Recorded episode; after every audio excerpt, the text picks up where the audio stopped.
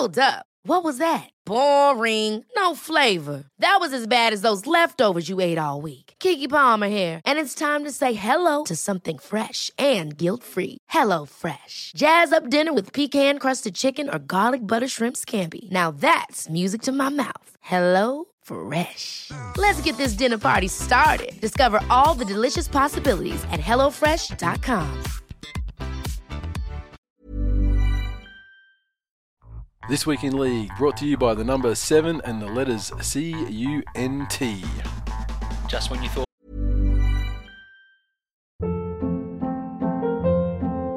Hold up. What was that? Boring. No flavor. That was as bad as those leftovers you ate all week. Keke Palmer here, and it's time to say hello to something fresh and guilt-free. Hello Fresh. Jazz up dinner with pecan-crusted chicken or garlic butter shrimp scampi. Now that's music to my mouth. Hello Fresh. Let's get this dinner party started. Discover all the delicious possibilities at hellofresh.com.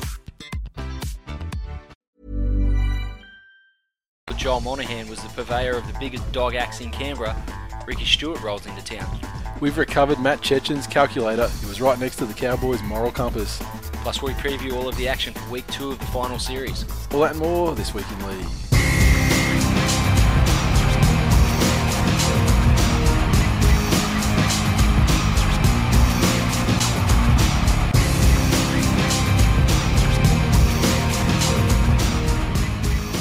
Welcome to episode 138 of This Week in League. I'm Nate. And I am Glenn. I thought for a second you were going to forget who you were. I was going to say, and I'm Nate. what the fuck is that? That's a terrible start.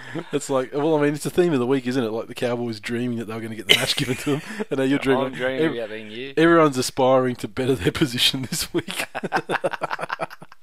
um, so yeah, obviously, uh, nothing happened this week in, in football. Just We're to gonna- clarify, we're gonna, not Nate. We're gonna, happy about it. We are going to struggle. We're going to struggle for content because nothing at all happened. It was a very uneventful week in terms of uh, National Rugby League. Um, Twitter feedback. Shunter86. Breaking. This week in league to become the new NRL clock consultants. We'll revert to an analog clock, big and little hands known as George and Glenn. Fuck off, Ninja. Isn't he? He's just taken hold of our coattails, and we've given meaning, other than the fact that he, he's, uh, he's, as we've disclosed on numerous occasions on this show, he's um, he's won the fucking lottery as far as uh, life partners go. Um, but geez, he's hanging on to our coattails to give his life some worth. isn't he? Isn't he? And we got one from uh, Sammy Boy in 1986, and this is uh, over a, a UK listener. It's a great podcast this week. So funny, I almost drove off the road in the pissing rain while wetting myself laughing. Two revelations there. One, someone found us funny. Two, it's raining in England. I know, That it's shocking. never happens. Shock. That never happens. That, that's probably the most shocking tweet actually in the history of Twitter itself, not just this show. Facebook. Um, Ian Saguna said, uh, who who sends us so, so much stuff on Facebook. So uh, thanks very much, dude. Um, Saguna. Doesn't have the same ring it, does it? It kind of it kind of works. It doesn't work out quite as well though. Uh, he said, "Hey fellas, since you two guys are curious on what the Sefton Playhouse is, here's a link. I'm pretty sure Mrs. Burgess is involved in the Saturday Night Special this week. And if Manly win the comp and Tigers win under 20s, celebration drinks to be held here." So anyway, then he gave the link and it was like you know seftonplayhouse.com.au. So then the the the the description text for the site said. Uh, why we don't know about this, I don't know. Most successful strip club in Australia and New Zealand. The Sefton Playhouse has the hottest girls, coldest beer, TAB, VIP rooms, news agency, and all your other entertainment needs. Come They've and see for bourbon, yourself. right? They, I know they've got the coldest beer, but sure they have bourbon too. They got a news agency and stuff. I mean, quite If frankly, they've got bourbon there, that is dead set. Wh- why the would you- greatest place on earth. why wouldn't you live there? That's the. I mean, like, Well, you'd probably be classed as a squatter. yeah, probably. But uh, I tell you what, when we do inevitably do a Sydney catch up, Sefton Playhouse in the wee hours of the morning. Yeah, and and female listeners, of If course, you're very I, welcome. if you think I, you won't catch me there at, at some point in my next trip to Sydney, you're a damn fool. Now, um, Mark Martins said, "A question for you guys to discuss on your next show.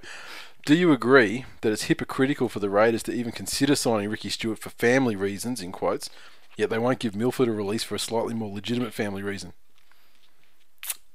Interesting uh, little quandary that the Raiders find themselves in. I'd, I'd think that in both cases it's fairly self-serving.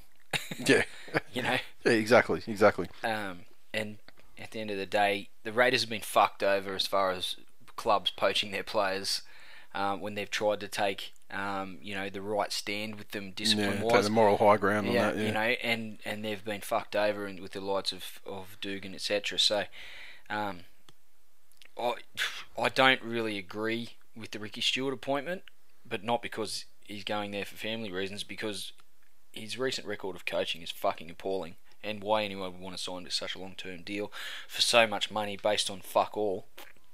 Yep. Um, and the fact I'd like that to be. gutted. I'd like to have several years of shit performance in my job, and then step into a role that was guaranteed for the next however many years. For so Three many- three years and is essentially a promotion. Yeah. Um, real life doesn't work like that. No, unless you're Shane Mattiske. exactly. Um, yeah, I, and I agree. But I mean, the thing is, I mean, I- as we've already broke the news on, on this show, what probably last week or the week before, you know, Milford doesn't particularly have a more legitimate family reason. I mean, we've already established that um, that it's his Xbox in Brisbane that he's missing, and he, he loves playing Halo.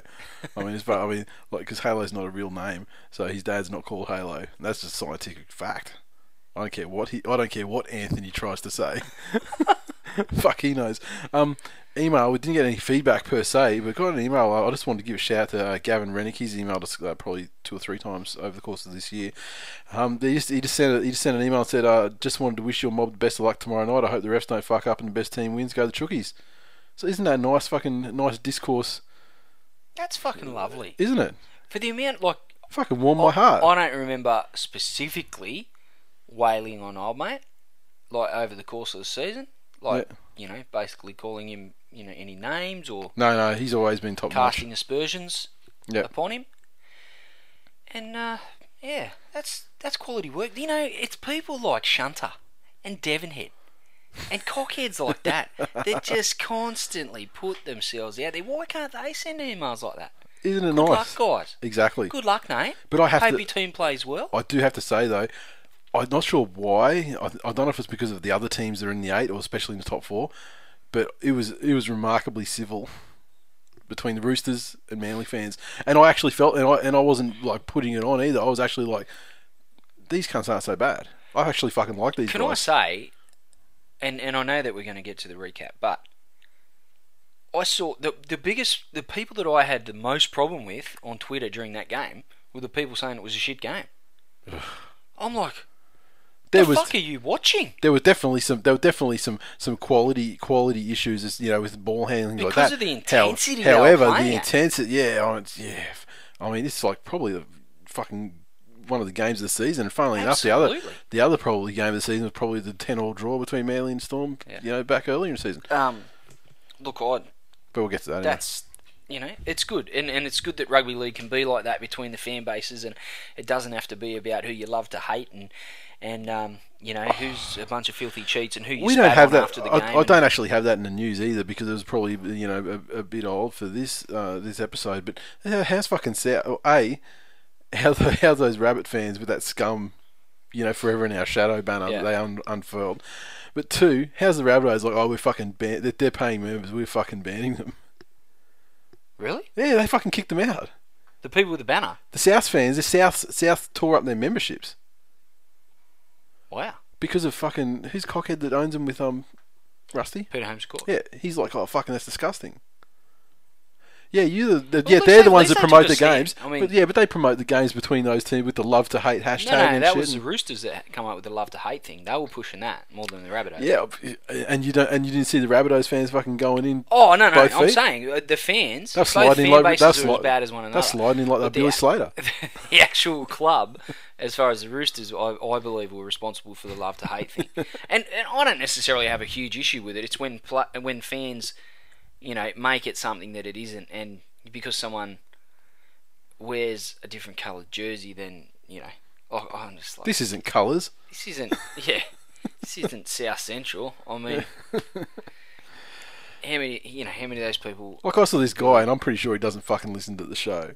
A South supporter, and fucking our mate East fan Rick. I mean, he fucking he troll he trolls the LOL at Souths thing like like no one else. Like every day, Yeah, like a motherfucker. Twenty five Yeah. times a day minimum. He's fucking doing saying something about South. Right. Just boom, just the only it out. time he stops is when he runs off, trots off to the bathroom with his box of tissues. Yeah. that's the only thing he does more than troll South fans. But that's because trolling South fans bars him right up. So Yeah, well, they the two go hand in hand. Pardon the yeah. pun. So after the after the South and East game, uh, you know, for the minor premiership in the last round, this fucking guy is like he's just trolling, like doing his thing, and this guy's like, oh yeah, you fucking, you know, the South fans get the shits Yeah. because South lost, and he's like, oh you fucking, you know, you say that me, you know. Meet fucking me in the one on one, one on one, and fucking, and then he's like, "Oh, twelve thirty tomorrow, Redfern Oval. Come on, you know, I'll, I'll be there." Fucking, a fucking cockhead carries on with that shit. What are you fucking ten? A, it's it's it's football. Get a fucking act, cunt. Two, it's Twitter as well. like it's the internet. Dan. And like I'm all for I'm all for there being consequences of people fucking. But this dude, he was just like trolling. He wasn't even fucking being personal to this guy.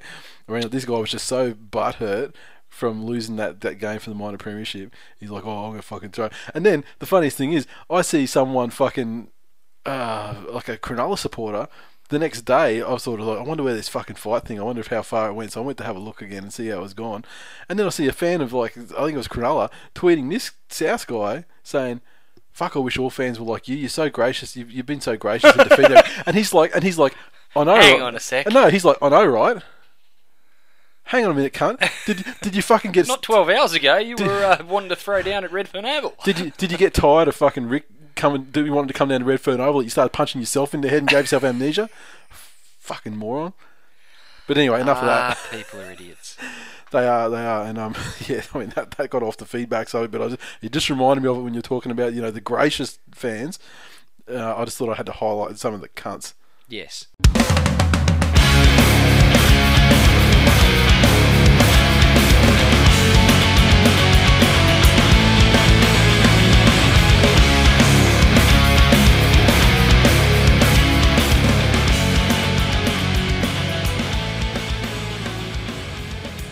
News.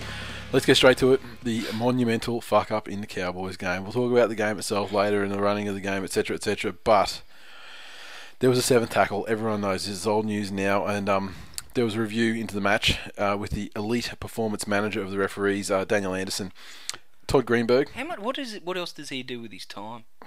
Because it doesn't look like he's focusing on the elite performance of the referees based on their performances this season. If I was Daniel Anderson, What the Anderson, I'd fuck be is he doing? I'd be slamming my nuts in the door of a car. I mean, just like fucking hell. What a, and he was supposed to bring a new. Should just eunuch himself. he was supposed to bring a new era of like you know referee like accountability and quality and you know all this sort of stuff in. Yeah. So was that was- Bill. So was Bill Harrigan and Stuart Raper. Yeah, Bill Harrigan was a shit cunt when he was on the field. I mean, what was he going to do off the field?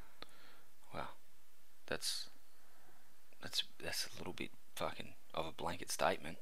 Oh fuck him! Well, he had magnificent hair there at one stage. He get run over by a fucking cement truck.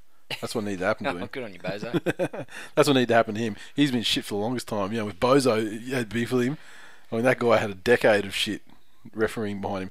But um, Todd Greenberg, they say the uh, the NRL head of football, but I say probably, you know, acting NRL head of football at this point. You know, pending his uh his arseholing from the game with any luck. Uh, said a number of issues had been identified and measures are already being implemented. Um, so from yesterday, the on-field referees will be expected to vocalise each tackle so that the players and the entire match official squad will be re- aware of the referee's count at all times. but what happens if they still go one, two, three, three, four, five, six? Yeah, exactly. Yeah, I guess the idea is they go three again, and then you know the second referee or you know a touchy or whatever goes. No, mate, that's Good call, mate. No, no, no, mate, that was actually you know no, two it's four. Two plus one is two. And then the referee started bickering between it, going, "No, I'm sure it was three. No, mate, no, you said three before." And then there's like in the players, it's meanwhile the quick play the balls that just rolled on. They haven't eight It's a tackles. 14, 14 tackle try. Yeah. Um, the all match official squads have been reminded of the shared responsibility they have in assisting the head referee. Additional responsibilities have also been given to the head video referee in relation to the tackle count. Greenberg said that while referees can never be infallible, the circumstances of Saturday remain unacceptable. The referees accept that there are consequences for their actions and it is likely to cost significantly in the final series ahead when Daniel confirms his appointments. We do need to keep a sense of perspective. At our end, we need to ensure that everything can be done to prevent human error. We also need to accept in a game as intense and as fast paced as rugby league, you'll never eradicate all mistakes either on the part of the players or the officials. We'll be doing everything we can to ensure this does not happen again. So the um Also, reviewing while they're reviewing things, they reviewed the uh, security breach at Allianz that led to fans subjecting Cowboys players to abuse. Uh, said arrangements had been in place with the stadium to prevent this, and we're bitterly disappointed they did not proceed as planned. The security and safety of the players is paramount importance, and we've expressed our dissatisfaction with stadium officials to ensure what happened on Saturday is not repeated. Why oh. is it that the, the players had to walk from the from Allianz to the SCG? just- yeah, SCG. I- I'm, I'm not sure. I mean, like, it, maybe it was because of the situation. Maybe the first games. Maybe there was a dressing room situation because there was four, ga- you know, four teams on the day. Couldn't they shuttle bus them? You'd think so. I don't know. Apparently, it was meant to be just like a, you know, a, a, secured. I mean, I don't know how they secure a walkway. I mean, of Motherfuckers security have guards. just played 80, 80 minutes of, of you know one of the most intense sports Yeah. You know on the planet, and um, you know, I actually feel for all all players bar Robert Lui. Yeah. I mean that motherfucker should have been made walk naked from Allianz to the SCG, and hopefully you know a public stoning might have broken out. Yeah, yeah. Um, but the rest of them, fucking hell, spring for a shuttle bus or a, you know yeah, Pope Mobile. Exactly. fuck. Exactly. Put them in one of those Chinese dragon suits so no one recognises them. Yep. I don't know. Make dress and, it up a bit. and the Sharkies fans that Use were your lining, you know, imagination. the Sharkies fans that were lining away too. Apparently, they got you know went way overboard, you know, getting in the face of guys and almost came to blows.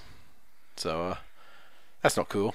You got your win. no, it's definitely not cool. But you know, at the end, of, we just spoke about every fan ba- fan base has their element of fuckwits. yeah, yeah, You know, um, and our clubs unfortunately are no different. Mm-hmm. And I've met my share of, of, of each from both. um, but you, you shouldn't. The players should never have been put in that position. that's it. You know what happens? You know, worst comes to worst. Like the, the, the a lot of the fans, um, you know, who knows? Like there could be people there that haven't been into the game, so they haven't been subject, subjected to security checks. Who knows Mm-hmm. what they've got on them? Yep. Because yeah, they would have had to walk just across that, you know, like that outdoor area there, like Yeah. yeah, outside of the actual stadium itself. yeah. Exactly right. And I mean, you know, again, it's it's the it's the unprofessionalism. You you compare. I know it's on a much smaller scale, certainly budget wise, etc. To to the NBA and Yep. and and things like that. But could you imagine? You know, the LA Lakers. Yeah. You know, the LA Lakers having to walk from fucking Staples Center, like, you know, across to you know some other venue Somewhere and else, just, hundred meters just down there. walking in public in full view of opposition fans and like Yep. not going to fucking happen not without a security detail that Obama would be looking at going well that's over the top guys Yep. you know I just I don't fucking get it think it through you morons it's what you're employed to do Yeah, exactly. and the other issue was the clock. Um, and like we're experts on the clock, but Oh, um, what it's important. if anyone knows clock it's So, us fuck it, like we- we're, we're all we're all over the clock. We're fucking clock experts, fiends for the clock. And um and as you saw what happened, I mean, you know, I think there was a, a scrum pack down down the Cowboys end of the field. Um, 41 seconds left on the clock. Cowboys, uh, you know, win the scrum, go on a run, and end up going all the way downfield to to the point of having a try. You know, needed to be adjudicated by the video referee.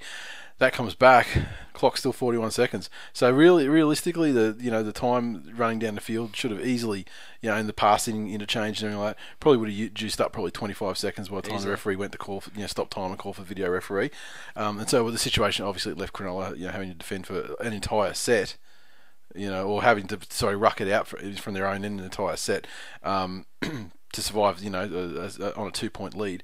Uh, so the quote was there: is, "It was important to note the clock on the scoreboard is a display clock, and the official match clock with the timekeeper operated without error. We understand the concerns of players and fans at the time, given the excitement in the final moments of the game, but the match was played to the correct time." The NRL has also ordered a complete review of all current procedures match officials utilise and of timekeeping facilities at stadiums. In an ideal world, the broadcaster, stadium, and timekeeper would all be working off the one feed, and that is certainly something we'd like to pursue. So what he's saying there is that there actually was meant to be 41 seconds on there. Is that what he's saying? no Because he's he's, saying, saying that, that, the, the, if if what the players were looking at was the was the clock on the on the screen, it's a Yeah. dis- that's a display. But what the fuck is the point of having a display clock? That's like having display breasts. yeah, yeah. What's the point of that? But he's saying so. He's saying the official match clock was the timekeeper operated without error. So if, it, if there was no error there, then that means 41 seconds was was what it was. You know what I mean? Because they didn't the stop second the, instance. because because because they didn't stop the match. They, I mean, say say hypothetically speaking, say it was actually 15 seconds. The siren didn't go off in 15 seconds. Mm. They played down to 41 seconds. Oh. And he's saying if so if he's saying that the match clock operated without error, then he's saying the 41 seconds is the correct thing then, which is fucking nonsense. Look, honestly, I've been trolling this cunt on fucking Twitter as well. I'm confused as fuck. But anyway, Best operator in the game, my fucking ass, and he's, he's proved it over the no last couple of weeks. over the last uh, last month or so, and uh, and some of the revelations of his conduct over the you know certainly um, before this season. You know, it's again we, we sort of hark back to the Michael Searle thing. He was Mm-hmm. uh, widely regarded as, as the next big thing as far as administrators in the game, and um, he fell on his sword uh, by way of his, his conduct. And um, certainly, if the rumours are true, um, Greenberg might be headed down a similar path. But um, it's there just seems to be too much spin from the NRL, not enough decisive action. And um, you know, when people aren't made to face the consequences of their actions, um, and, will, and time will tell whether Greenberg himself is has to live up to that. But some of the shit is just it's fucking unprofessional, you know. And you look at, you know, with the game signed a billion dollar TV rights deal. It's a fucking lot of money, Mhm. and that's a big investment. Um, and Channel Nine, they don't they don't do their investment justice by the product that they put out there by way of their broadcast. That's the right. NRL doesn't really, in a lot of you know, and you can trot all the stats out as far as um, viewership and, and things like that. But fuck, when you look at the crowds on the weekend, and and you look at some of the things that the NRL the, they can't get the officialing right. Um, it's it's just unprofessional on a lot of different levels, and it's sad to see. It's a game that we, we both love, and everyone listening to the show loves. And um, you know, you really wanted this this TV rights deal to to be the you know the dawning of a new era, um, and and for the game to take itself much more seriously than what it has this season. It's it's pretty sad. Yeah, and uh, pouring petrol on the whole thing. Paul Gallen said that uh, on Sky Sports Radio. He said uh, when talking about the Cowboys, uh, saying they didn't uh, did themselves no favours by pleading for justice four days after the game. He said, I think they're carrying on now. Uh, it's a mistake, and we don't want to see it happen. I'd probably be a bit upset too. But to say it's cost them a game with with claims of conspiracy theories, no one stopped on the field. No one knew it was the seventh tackle. The seventh tackle didn't make Sam Tagataese run over the top of four blokes. I think while it's a mistake, we've got to get on with it. I like. I don't mind that at all. Yeah, you would on Twitter. It's like Paul Gallen's a fucking cunt. That- That's what I'm. That's what I'm seeing. Really? Oh, I don't know. If, you know, and admittedly, you know, some of it's from Cowboys fans. It's probably a lot of it's from Queensland fans. I'd say. I agree general. wholeheartedly. At the end of the day, what the f- and, and people want to call Cronulla cheats and Yeah. stuff like that. Like, what the fuck could Cronulla do about They it? They got nothing. They had nothing to do with it. They were just playing to the whistle, That's same it, as yeah. same as the Cowboys were when they were trying to defend the try. They couldn't stop. Exactly. And They weren't standing there blowing up about a seven tackle. if and the shoe was on the other foot, Jonathan Thurston would have a big fucking smile on his face and say, "Yeah, it was one of those things." eh, He'd be but- doing the laugh that the fucking Yeah. people that watch the footy show just love and rave about. Yeah. Oh, I love his laugh. I Yeah. love his laugh. I'm glad that it stopped. Quite frankly, because it annoys the fucking shit out of me. Um, Gallen went on to say that I was upset last year during the Origin series, but I'm not saying it's a conspiracy theory and it cost us the game. That's like me coming out and saying it's a conspiracy theory that Queensland's won Origin the past eight years. When you look at the Greg Inglis or Justin Hodges tries last year, the Cowboys had plenty of opportunities to win. To say it cost them a game, they're using that as an excuse. So that's yeah. that's some motherfucking real talk right there. That's that's real talk from Gallen, real talk. So yeah. I'm surprised Gary hasn't backed that up with some further real talk. Now the aftermath. Cecchin, He, Perenara, Gary would be just saying the Cowboys are just sad. they are they're losers. And uh, Matt Cecchin and Henry Perenara gone. Uh, video referees Jason Robinson and Matt Rodwell gone. Touch judges Jeff Younis and Michael Wise Is that gone. the same Matt Rodwell that used to be head of the Players Association? I wonder. Can't be too many of them around you. None of them will officiate another NRL game this season, so that is a really positive thing for the game. I mean, that's a to have Matt Cecchin I mean, Perenara is only new, so I mean, I can put some of his, his shit down to. He's always a junior ref on the field at the time, anyway. But I can put some of his bullshit down to the fact that he's you know inexperienced or whatever. You know, that's fine. That's that's fine to it to a point. You still got to do your fucking job right. But you know, if if, you, if they fuck up, sometimes you go, well, like you know, mm, you know, he's inexperienced. Matt Cecchin though, he's plenty experienced. Been the shittiest ref in the game for fucking eons, and it's finally good to see that uh, that cunt's getting his just desserts. So fuck off.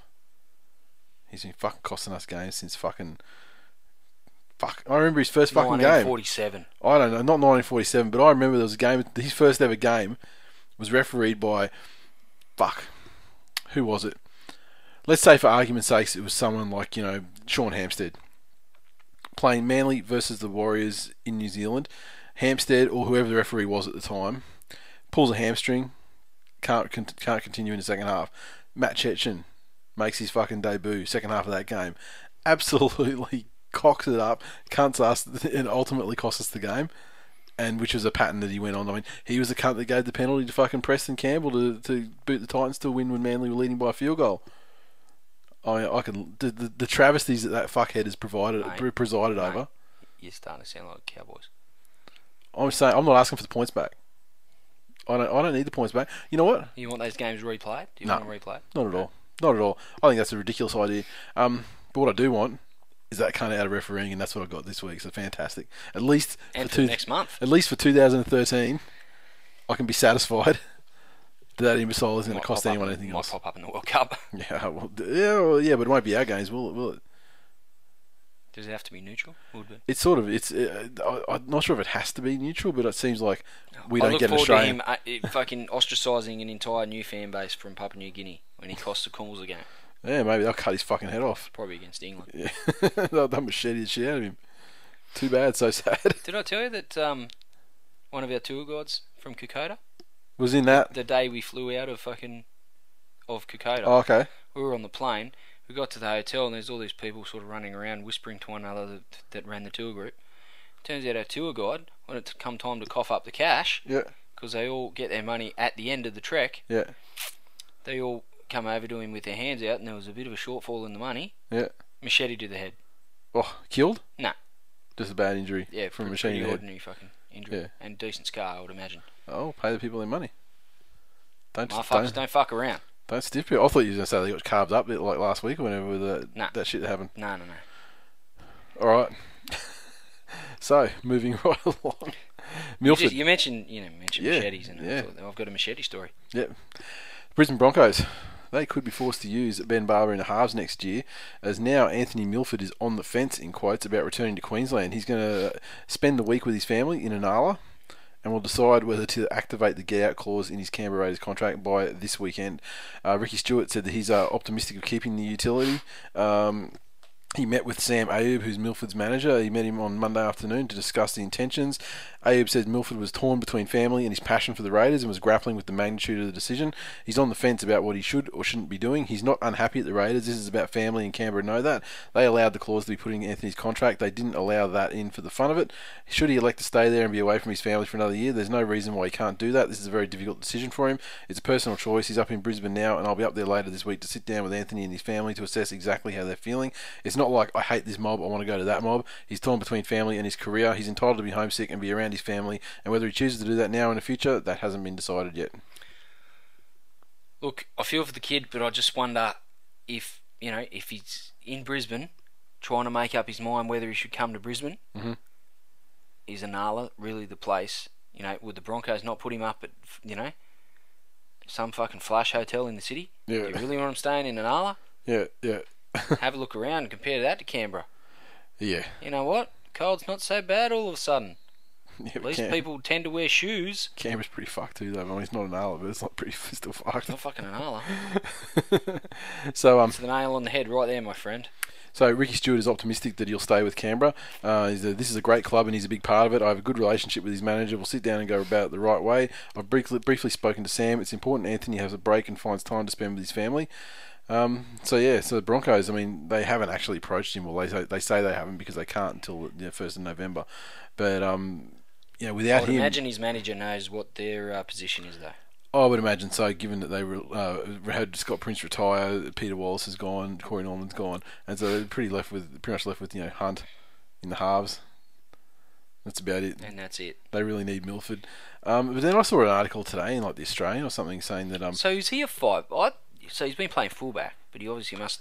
they they obviously have intentions for him. In, I, I don't know what he did in the twenties, but obviously they have intentions of playing him in the halves. So, um, the other thing I saw is that a potential story that um, the the Queensland Reds have been sounding him out, where there could be a situation where Canberra don't agree to release. He wants to come back to Brisbane anyway. They make him they make him sit out a year. He has to sit out a year before he can commence a contract with the Broncos. At which point he will spend that with the Queensland Reds. So that's probably a lesser chance of happening, I think. But um, That's manager talk right there, yeah. which is a very very distant thing from real talk. Yep. Now we're talking about Ricky Stewart just now. Um, he's finally signed the deal, three year deal, and this happened I think probably the day after the, the last episode, or maybe the day of the release of the last episode. Um, I remember there was a couple of things that happened that day. Um, I can't remember what all of them were now, but this Ricky Stewart thing was one of them. Was like fucking hell. The two weeks we were late because of Yeah. you know illness and stuff like that Fell into our lap, but fell into our lap, and this week, uh, last week, we got screwed. We're on time, and um, all the news happened after the show came came out. So, uh, what does Ricky have to say about being an absolute dog? Um, the future of the of Canberra. I'm looking forward to it, and as I said to the players and staff this morning, I'm excited and looking forward to the challenge. I think being home is exciting, and being involved in a club where I had so many years and so many mates and so much success is also exciting. Canberra and the Canberra Raiders has always been a big part of my grounding, and it's nice to be able to return. Uh, the incoming chairman, Alan Hawke, said the official deal to sign Stewart for a three year contract had been finalised and the Raiders board of directors would meet with the incoming coach to discuss what else he requires to make the club a success. We've come to an official agreement today in regards to Ricky's contract, and it'll be a three year deal with a possible extension depending on performance. Ricky will come to the board when he's ready to let us know what else he needs in terms of support in order to do the job, and I'm sure the board will give him the full support in doing that. what the fuck do the Parramatta Eels do? Well, Can they can they put any of those? Well, I don't know. Do they want to keep any of those players that have been punted? Yeah, I mean, did did you know what's the situation? What's the status of those con- of those contracts? I mean, I assume some of them have found places to go, some of them are going to retire, whatever. But what's the status? Have their contracts actually been terminated? Can the Eels, you know, reverse what's happened? Can they? Can Would they? they want to? Yeah, would they want to? Can they, you know, negotiate with ones that have been told, you know, say no, actually, you know, that was Ricky. We, uh, you know, they probably have to wait till they get a fucking coach to start with, see what his intentions are. I mean, the place was in a bit of a mess Yep. When he got there. Yep. Uh, he leaves it in a bigger mess. Mm-hmm. Some of it not through his own doing, but certainly a lot of it Yep. was by his own design. Um, and you know, and he and he went there with a promise to achieve big things and and you know make the big decisions at Parramatta. And the biggest decision he's made is to walk out on them after this, you know, a relatively small amount of time. So, Mm-hmm. um, whoever does take on that job is is it's a bit de- it's, it's a bit like deja vu. You know, Stewart leaves a big mess. The next guy comes in, tries to clean up. The board gets impatient. They punt him and and repeat. It's But it is hard to get sacked as a coach of Canberra, though. very much Once so, in once in history, it's happened. especially when you're a favourite son, Yeah, exactly, exactly. whether that's by blood or you know by way of your performances back in the day. So Yeah, yeah. um, certainly a long term future there. Mhm. Is is Canberra home? How long's it been since he lived in Canberra? Has he always lived there, been based there? Um, and I just shrug and say fuck, before he was Roosters coach, he was Canterbury's under twenties under co- 20s yeah, or coach. reserve grade, yeah, yeah, exactly. grade, Came up, came up fuck. through the greys there, yeah. Then went to the Roosters. Yep. He's like how long's since he's actually been part of Canberra? Do you know what the actual family thing with him is? No Remember how he said it was like family reasons? I mean, it's bullshit. I mean, it's it's total bullshit. But I just wonder, you know, it didn't sound like a very convincing story to me. But while we're on Parramatta, Neil Henry is on the hit list of Eels chairman Steve Sharp. So they met on Monday, the board members, to discuss a number of agenda items, including the vacant CEO role and a proposed shortlist of candidates to succeed new Canberra coach Ricky Stewart. One club delegate is delegate is keen for Brian Smith to return in a coaching director's role, offering mentoring to a rookie coach such as Andrew Dunemann. But uh, Henry is a priority target, with Sharp revealing his plan to contact the 52-year-old whose five-year tenure with the Cowboys ended in finals heartbreak against Cronulla last Saturday night. Henry, regarded as one of the code's finest tacticians, and Sharp, the former Parramatta back rower, believes the former Queensland assistant has a skill set to rebuild the Eels. Uh, he said there's some very good coaches out there, but I think Neil's done a good job in North Queensland, and I think he would enjoy the challenge here at Parramatta. We'd be silly not to talk to him. He got the Cowboys to the finals for the last three years, and he's been able to assemble a fair playing roster. The coach has huge input on keeping players at a club, and he's been able to keep Matt Scott, James Tamou, and Jonathan Thurston at the Cowboys when they're off contract. We have to get someone who's going to buy into where we want to go. We have a strategic direction of where the club wants to go, and I understand the club's and under- understand the club's culture. I need to foster a winning culture. Neil can certainly do that. I haven't spoken to him as yet, but I want to get a feel for how certain coaches view the game and their plan for Parramatta. So, Brian Smith is not the well as a coaching director. He might be okay actually. Brian Smith. Uh, well, as long as he, he's you know he stays away from the players. Well, I mean, Brian Smith is always good for you know get him in for a year and then fucking off. It's a one year coaching director thing to oversee the you know trying to come back from the shambles because Brian Smith is very good at that. That one year rebuilding, Cleaning out the yeah, closet and yeah, yeah, exactly, and rebuilding a club. sprinkling, yeah. And then he usually stays on a year too long, and he's you know he's released and hated and you know, generally reviled. So yeah, it's possible. Um, now what else do we have here as well? Um, just trying to see if I can find any other names here. Really, you know, no other names mentioned apart from Dunemann that I said earlier. And um, yes, I mean, I think Henry's probably a better option than a coaching director plus a rookie. Mm. I mean, they need someone who's actually been there and experienced and everything. And Henry, you know, is, is you know the results haven't really spoken for it, you know, that much. But I mean, you know, he's he's you know reputed to be a very good coach. Mm. He's you know he's he's been said in the past that you know he's the brains behind Mal and the Queensland how, State of Origin. how much worse could they do though, Power? I mean, yeah, there's exactly. that. At this point, we could coach them and actively fucking hate the team yeah. and coach them to lose, sabotage them. They still probably perform better. All right, and speaking of coaches, I had to put this one in for you. I mean, it's a nothing story, but you know I've got to keep you interested at this time of the year. Mick Potter's coaching job is safe, and the West Tigers have now formally named his assistants. So on Monday, the Tigers named Todd Payten and David Kidwell as Potter's coaching assistants, with ex-Parramatta Toyota Cup coach Andrew Webster, the West Tigers' new Holden Cup coach. Uh, Kidwell and Payton will replace Royce Simmons and Steve Georgalis. I almost said Hoyce Simmons then. After one after months of speculation, Potter is now absolutely certain to take West Tigers into the 2014 season. Our commitment right through was that this review was about structure, not personnel, said Grant Mayer. The club's board signed off on the structure some weeks ago. Bick and myself have been working on populating that structure. Webster's previously coached at West Tigers in junior rep sides and knows many of the club's rising stars, including halfback Luke Brooks. Todd has a wealth of playing experience and now a couple of years of NYC coaching under his belt. This is the natural next step in his coaching progression, and he'll be a valuable addition to our staff at NRL level. David will bring a hardened edge to the team and certainly has a great philosophy on rugby league. His uncompromising approach to the game combined with his own ideas will only benefit our squad. So, happy? Yeah, I am. I think the Roy Simmons thing, Roy Simmons thing, had well and truly run its course before he left last time. Yep. Um, and to get him back was was nostalgic, but not overly smart as as far as a a performance based decision went. Um, Payten, he's coached one year of under twenties and won the comp. Yep. Um, and this year they're they're in the finals as well. He's um, he's good with the players, and he's got a good relationship with with obviously the senior playing group at the Tigers, given that he played with some of them. Yeah. Um, specifically Robbie. I wonder which Ben. So, would, would, he, would he be Team Robbie, you think, or do you think he was in Benji's room?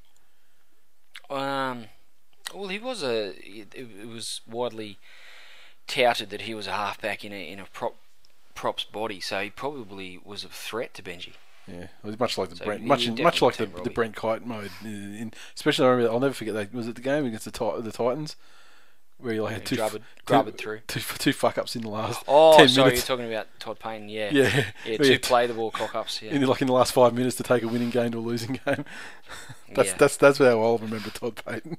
Oh, look, he was um, he was a great clubman for the Tigers um, in the time that he was there, and um, I think he's he's got the makings of a good coach um, Yep. based on his performances so far, and um, and I think Kidwell, um, if he brings a bit of dis- defensive structure uh, from his time at the Storm, uh, without the fucking wrestle and the strangling and the You need the wrestling and that. and, and the fucking breaking the arms. You guys need that though. stuff. Sorry. You guys need a bit of that. We do need it. Um, whether we need it to the point where it becomes um, not quite in the spirit of rugby league, I'm not sure. So, uh, if he puts his own flavour on it and uh, and and comes in with his own ideas and, and some of that structure um, rubs off on, on the Tigers playing group, then you know next season, I don't think there's going to be any doubts about our attack next season. Um, Yep. I think we'll have the ability to score a lot of points, but I think over the last couple of seasons, our biggest issue is is yeah, certainly our goal line defence has, has been woeful. So, um, And the years when you got into the finals, actually, you know, your defence was you know, really good. it It's was, funny how it's never happened. been it's never was- been our which which year there was it? 2011 that was the year. where, Like there was a year there, or was 2010? Yeah, like, it was fucking like good defence, and everyone's like, you know, this, this is turned around. This is so unlike the West Tigers. The attacking flares there. Yeah, But actually, they can they can defend now. But it was it was never a, a real cornerstone of our game. Like Yeah. we, our defence, you, you knew when the media was starting to take notice of the Tigers because they started mentioning about how well they were defending. Mm-hmm. Um, but I just hope that long term that becomes a real cornerstone of their game, and not just the you know from the Sheens days where it's you know you score thirty, we'll score thirty two. Yeah, Yeah. Um, it doesn't win. It's it's entertaining, but um, you know, 2005. Um, to think we're going to replicate that is is ludicrous given the state of the game today. So Yeah. um, we we needed a real uh, defensive ability uh, in our squad, and I think Kidwell goes some of the way to to instilling that. All right. Next, old Toovey again. Manly officials are livid that North Queensland are set to escape without sanction for comments they believe are more incendiary than the ones that cost Geoff Toovey a $10,000 fine. The Sea Eagles found out their appeal against the breach notice for Toovey's infamous post-match spray was unsuccessful late last week, and the money will be deducted from their next grant payment. Club officials didn't tell Toovey until Monday morning for fear of creating an unwanted distraction before the playoff game against the Roosters. David Perry confirmed Manly had been slugged with the penalty after the NRL knocked back a request for the fine to be suspended, adding, We're not satisfied with the decision and will be asking whether there's any other appeals mechanism. Speaking after the game in which Cronulla scored a try on a seven tackle, Coach Neil Henry said, Let's keep it in Sydney, let's be Sydney centric. The press keeps talking about a South Roosters grand final, bring it on. Uh, JT later claimed that his uh, state's domination of Origin was prompting a push for Sydney teams to progress to the decider. 100% there's a bias towards Sydney, Thurston said. However, an NRL spokesman said the Cowboys' comments appeared to be directed generally at the media and fans rather than the NRL and would not invoke a fine. While Perry remained diplomatic, I don't want to talk about other clubs' circumstances. Manly weren't buying. Officials are privately seething over alleged double standards, and a decision could open the NRL up to itself, uh, uh, open the NRL itself up to accusations of bias. Asked if Thurston had trodden, trodden a fine line, Toovey said, "I think it's more than that. I think it was pretty obvious what he was saying. But look, it's an emotional game. It's played by passionate men, and people love that passion. I hope we don't lose it." Yeah, I guess at the end of the day, they probably need to cop the fine on the chin, and, and I get where they're coming from. I mean, some of those comments can be uh, certainly interpreted as being directed towards the NRL, and I think it's probably convenient that the NRL are taking a, a different tack with with the comments, given the fact that there's a fair amount of embarrassment involved in um, not having administered a, a fairly simple rule of the game, being six tackles. So. Yeah, and I mean the fact is they they'd actually come out and admitted that they, they'd made the mistake by you know half time. During half time, they'd officially released a statement Yeah. saying yeah that was a seven tackle try. Yeah. So, but yeah, Toovey saying there needs to be an investigation and stuff. apparently, that's uh, that's not. Oh, apparently that is that is far worse, ten thousand dollars worse than uh, saying that the NRL won an East South grand final and that they're biased towards Sydney teams. So there you go.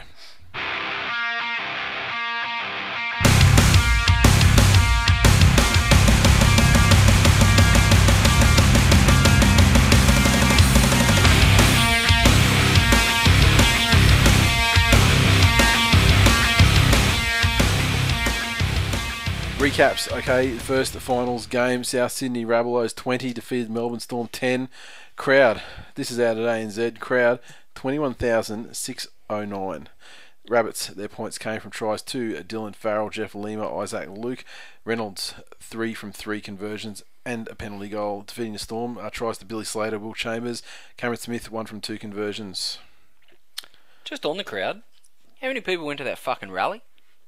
Hundred thousand, but there was fans of all teams there, and I have to say, regrettably, there were some Manly fans even there, trying to get Souths back into comp. What those guys were thinking? How many South fans were there? You reckon more than fucking twenty-one thousand? Uh, well, I mean, how many members do they have? More than twenty-one thousand, don't they? Don't they have over twenty-five thousand? Unbelievable.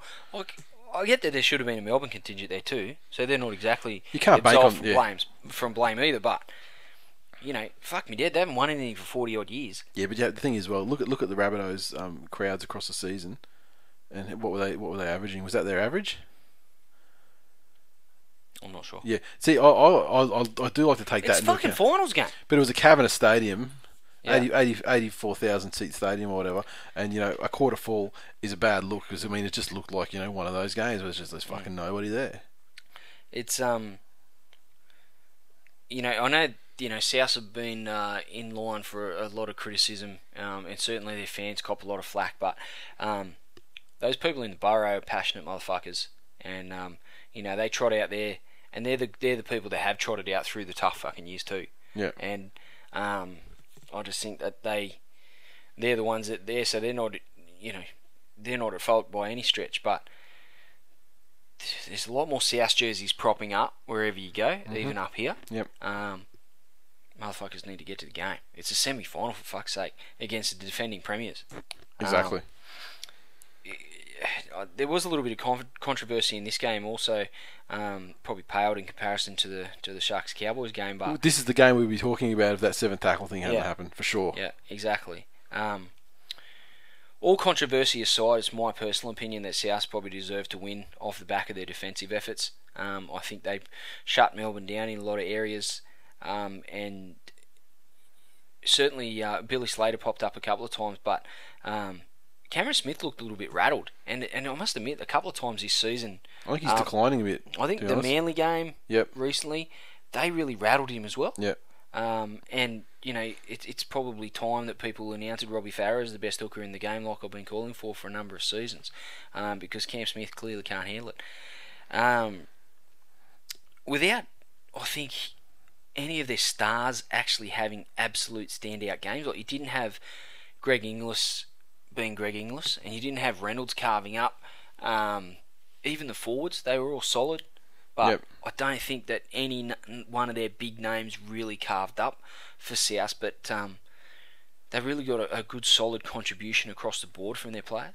Um, and I think that's probably a good sign if they can, um, you know, not only be competitive but really control um, a good side like Melbourne without anyone standing out.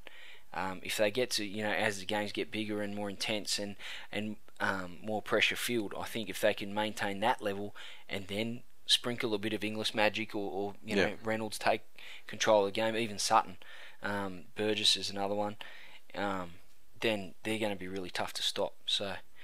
Um, just on Melbourne, I, I, I mentioned Cam Smith, but I think Melbourne as a whole, just in recent times, they have been a little bit off, and they went through a similar patch last year before storming home and um, and and winning it. But um, I just think it showed in this game as well. They were a little bit off um, compared to South, and I, I think South were the better side. But um, Melbourne, you know, there were those couple of decisions um, that Chambers won. Was it Chambers? It was a try for Slater, wasn't it? But It was a saying try Chambers, for Chambers, Slater. Chambers was. Chambers was the one contesting the ball with merit. I don't know that you can categorically say that he wasn't contesting the football. He absolutely was. I mean, you look at where he's looking and all those Yeah. things. I mean, there's absolutely no way. I don't way. think it was the most well-timed jump, and I, don't, I think he might have sort of cocked it up a little bit. But at the end of the day, I think he was contesting the football. You fucking throw that footage up through the season 20 times, Yeah. and dead set 18 times, that'll be given a try. 19, even 20 times. Mm. Put it on a team again that's not South. Fucking guarantee you, 20 out of 20 times, that's a try. That was a ridiculous decision. The other thing I've got a real problem with in this game was that try. Then at that stage, the game was into balance, and it probably would have put Storm into the lead. Then the, the problem I have is with that Isaac Luke try. He comes in, gets cut down short of the line, reaches out, slams the ball, ball goes flying. Blow the whistle, try didn't even the look at it. replay, they didn't look at it, and we didn't get the opportunity to look at it either because the replay was like a wide angle, and it wasn't like the angle like you know, slow motion, him coming down. They never fucking showed that angle, not once. Mm. So that we don't even get the opportunity to arc up because like you know the ball flew out, he dropped it over the line, he was short and bounced up. I think it's fucking ludicrous that you don't at least look at it.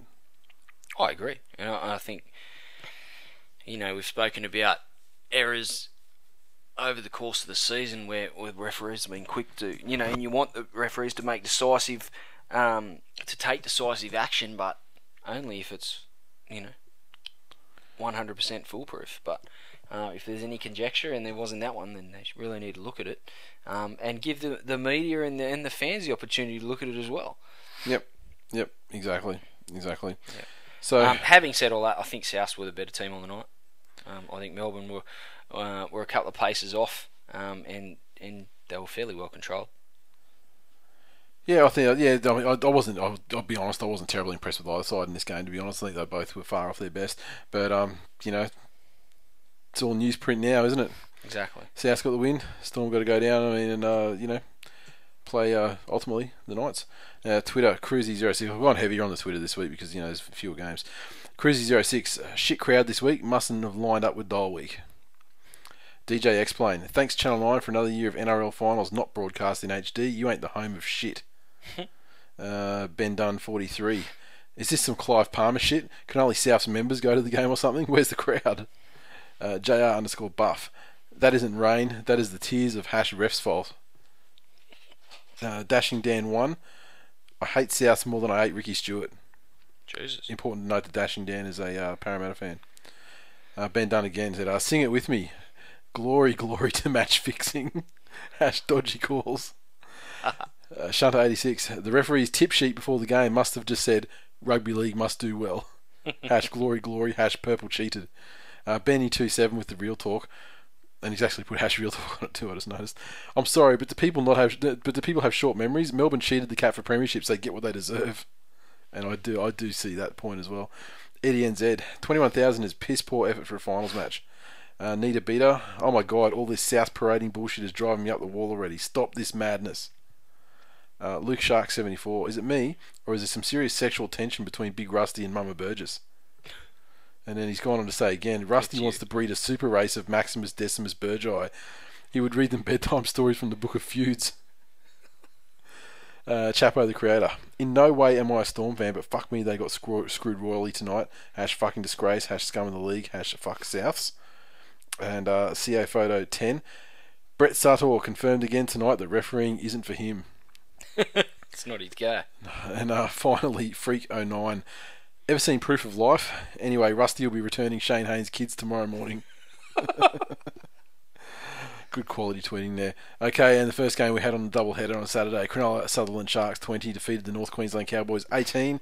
32,000, obviously this is an aggregate crowd, uh, 32,747. And uh, the Sharks, their points came through tries to Beau Ryan, Ben Pomeroy, Sam Tagataese, Sosaia Feki, Todd Carney, one conversion, Michael Gordon, horrible, one from three.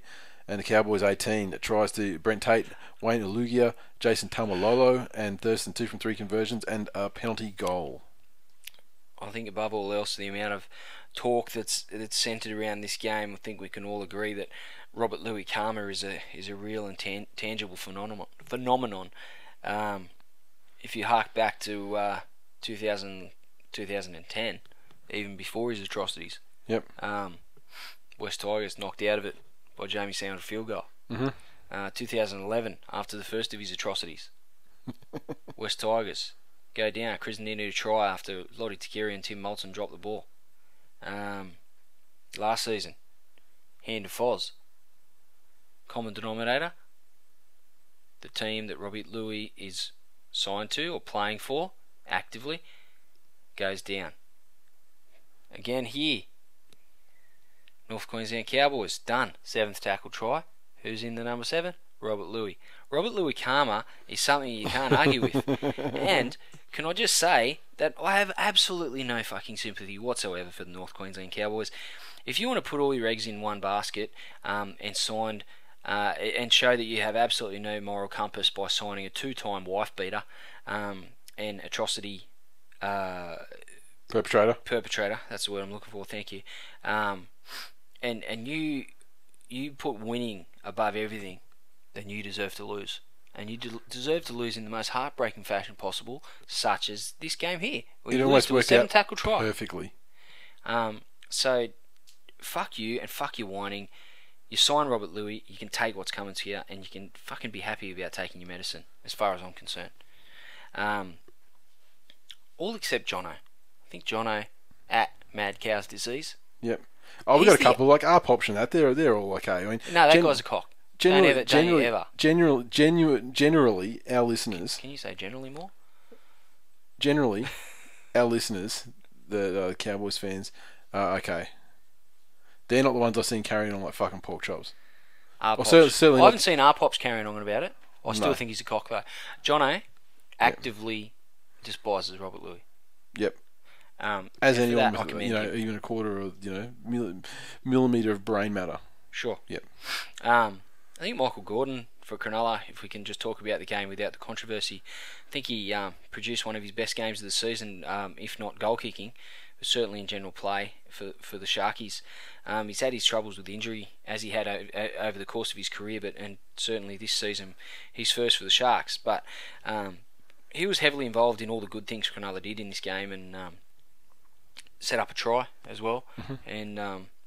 He's going to be critically uh, critically important in uh, in the Sharks trying to go further in the finals. Um, as will Todd Carney.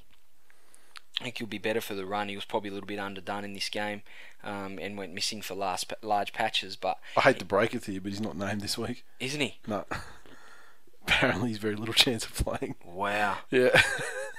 Goes to show I. I generally bring the teams up before we start speaking about them. Oh wow. that doesn't is- mean he won't play because I mean, you know, the you know, delayed inclusion thing. It happens a lot. Happens all the time. the point I wanted to make is that getting over the Cowboys is one thing, and, and, and you can factor in the controversy all you want, but um, if he isn't at his best, then the Sharks no have beaten anyone left in the finals race. Yeah. So, um, and and if he's not named this week, then they're fucking screwed. So um, again, no sympathy for the Cowboys. Um, they put winning above all else, and that's not in the spirit of life, and it's not in the spirit of rugby league. So, um, karma, karma's a thing. It is rugby league karma is And a real Lui and powerful Karma, force. Robert Lui Karma is a Oh. powerful motherfucker. Powerful force. Powerful. Powerful. It's like you know that Karma just soccer kicked the North Queensland Cowboys. They were they were pregnant. They were pregnant with premiership destiny. Is what Yep, they were. They were. They and were. Robert Lui Karma kicked the fuck out of it. uh, it drank a, it drank a carton of breezes Didn't it? first. What? Then came in. Slammed your head in the door Started slamming times. sliding door and then fucking throwing soccer kicks in. Exactly. And that's what happened. Two point loss. Okay, the Ben Zed. Rob Lui should borrow some peptides and become a super strong woman basher. And then he's going hash more beating than watching more beating than Glenn watching Polynesian jelly wrestling. That's a fucking long ass hashtag right there. Uh, DJ X Plane. People got me all wrong, Nathan. yeah. yeah, everyone's wrong, Glenn. Yeah. DJ explains it isn't Channel Nine using the Super Saturday slogan, kind of like if Coles started using the fresh food people. And I agree too, and that really pissed me off actually. Them going like, you know, oh, it's like you know a real Super Saturday, or you know, saying shit like little little sly fucking Yeah. remarks through their coverage. you got to be better than that. I mean, You're the home of rugby league. You own the game. Their commentators are getting shittier each year. Their fucking coverage is shit, getting HD cunts, and then they're fucking gonna slag off, you know, the the provider that actually does it fucking right. Yeah. It doesn't smash ads through everything. Fuck off, Channel 9. Sweet IGB, North Queensland Cowboys finding excuses for finals capitulations since 2012.